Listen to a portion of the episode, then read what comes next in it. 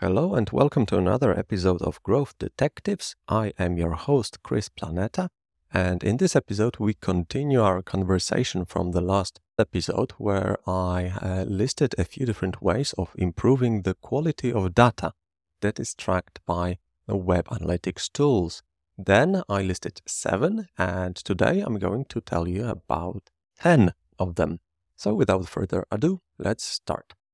Number one know what data you're looking at. So this may sound silly because it's not actually something that improves the data quality. However, it's still very important. It's so important, in fact, that I decided to um, list it here number one. Why is that? For some of you, it may be obvious. For some of you, it may not. But depending on the tracking tool that you're using, you may be actually looking either at unsampled data that is collected uh, from your website. So unsampled data is the real data, real numbers that happen there. However, there are tools uh, that give you sampled data. So only a portion of uh, the data is tracked uh, on your website. And some data is sometimes even AI generated. Unfortunately, data sampling and AI generation is a practice Uh, done by Google Analytics. If you want to know more, you can just Google behavioral modeling in Google Analytics and data sampling. You'll have something very interesting to read. Okay, so number two, you should turn off the consent mode or no cookies mode in your tracking tool. Why is it? Well, it's because uh, when you're not using cookies, the data that you are getting is of slightly worse quality. You are getting m- much more quantity of this data, but you're getting less quality. Number three, cross track. What's cross tracking? This is actually another term that I coined, and it generally means that if you have different types of tracking tools installed on your website, you should have a common user identifier that is sent to all of these tracking tools so that later you will be able to see uh, how a user was tracked by different tracking tools, what information those tracking tools gathered on your user. Number four, you should track clicks with the middle mouse button. And yeah, you may be thinking like, hey, am I not already tracking clicks? It's very possible that you are, but it's also very possible that you're not tracking clicks with the middle mouse button. And tracking those clicks it can be sometimes very, very important, especially for uh, websites that have many mm, affiliate links. Those affiliate links, when they are clicked with the middle mouse button, they are often not tracked, but should be. Number five, do not track page views of pages that are not viewed. But hey, wait a minute. Am I tracking page views of pages that are not viewed? Well, yes, you are.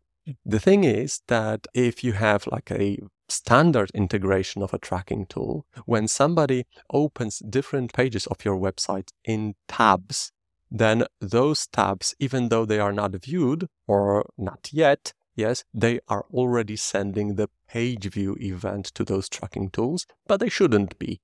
Yes, because the user might uh, decide to close those tabs or the whole browser before taking a look at, on any of those tabs. Number six, do not track page scrolling in the first three seconds after page load.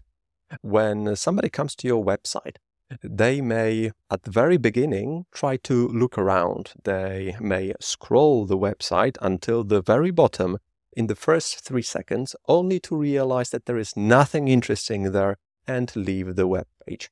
Yes. So why should you consider this person interested in the content and send him some advertisements maybe? No, it's pointless. You shouldn't be tracking page scrolls that happen in the first three seconds after page load. Next one. Do not track form submissions if they happen in the first two seconds or three seconds after page load. It all depends on uh, what is the form that you want to track, how complicated and how visible it is. Usually, people are not able to find a form, fill it in, and send it in the first two or three seconds. If they do something like that, it's most probably either by mistake, by some misclick, or the submission was done by a robot. Number eight, identify and prevent multi tracking single time actions. So let me repeat that. Identify and prevent multi tracking of single time actions. Like, for example, you shouldn't track multi clicks. People sometimes may click twice, three times even, in the same link uh, while they are waiting for the page to load. So, why should you actually track multi clicks in the same link? That's pointless, right? You, you're getting incorrect information in your tracking tools. Next, sometimes a page can refresh, but not because the refresh was requested by the user, but because it's triggered by some mechanism on your website. So, for example, when a person adds a product to a cart, sometimes a web page can refresh. So, why should you consider it another page view or another product view? This will only mess up your analytics reports. Number nine, do not track internal traffic. There are uh, good and bad methods of doing that. Bad methods are, for example, requiring users to be logged in to your website so that the website can learn who this user is and whether or not they should be tracked or not. Why is it a bad idea? Because in most cases it's unrealistic. People can view your website on a mobile phone just to show to their friends. So why should you request them to log in? Uh, another bad method is to exclude users by IP. Why is that? Because people use different devices connected to different networks and those IPs change. So, what is the correct way? The correct uh, method is actually one that I implement in my WordPress plugin for uh, marketing agencies. And this method is very simple. My plugin provides you with a link, and this is a special link. Whoever clicks this link will uh, no longer be tracked, no matter whether they are logged in or logged out. As simple as that. Okay, and the last one, the last method of uh, improving the quality of tracked data is to prevent tracking payment gateways. So, for example, when somebody is uh, just about to make a purchase, they are redirected to a payment gateway to leave their credit card details. They make the payment, they return to your store only to see the order confirmation page.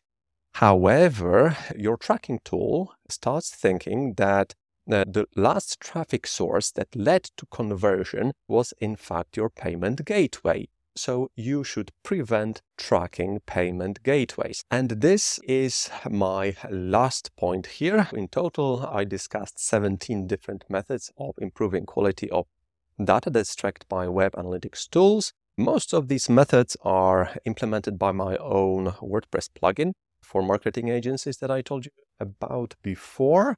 If you want to know a bit more about it, just click the link in the description of this video. I hope you liked this episode. The next one will be coming tomorrow or in two days.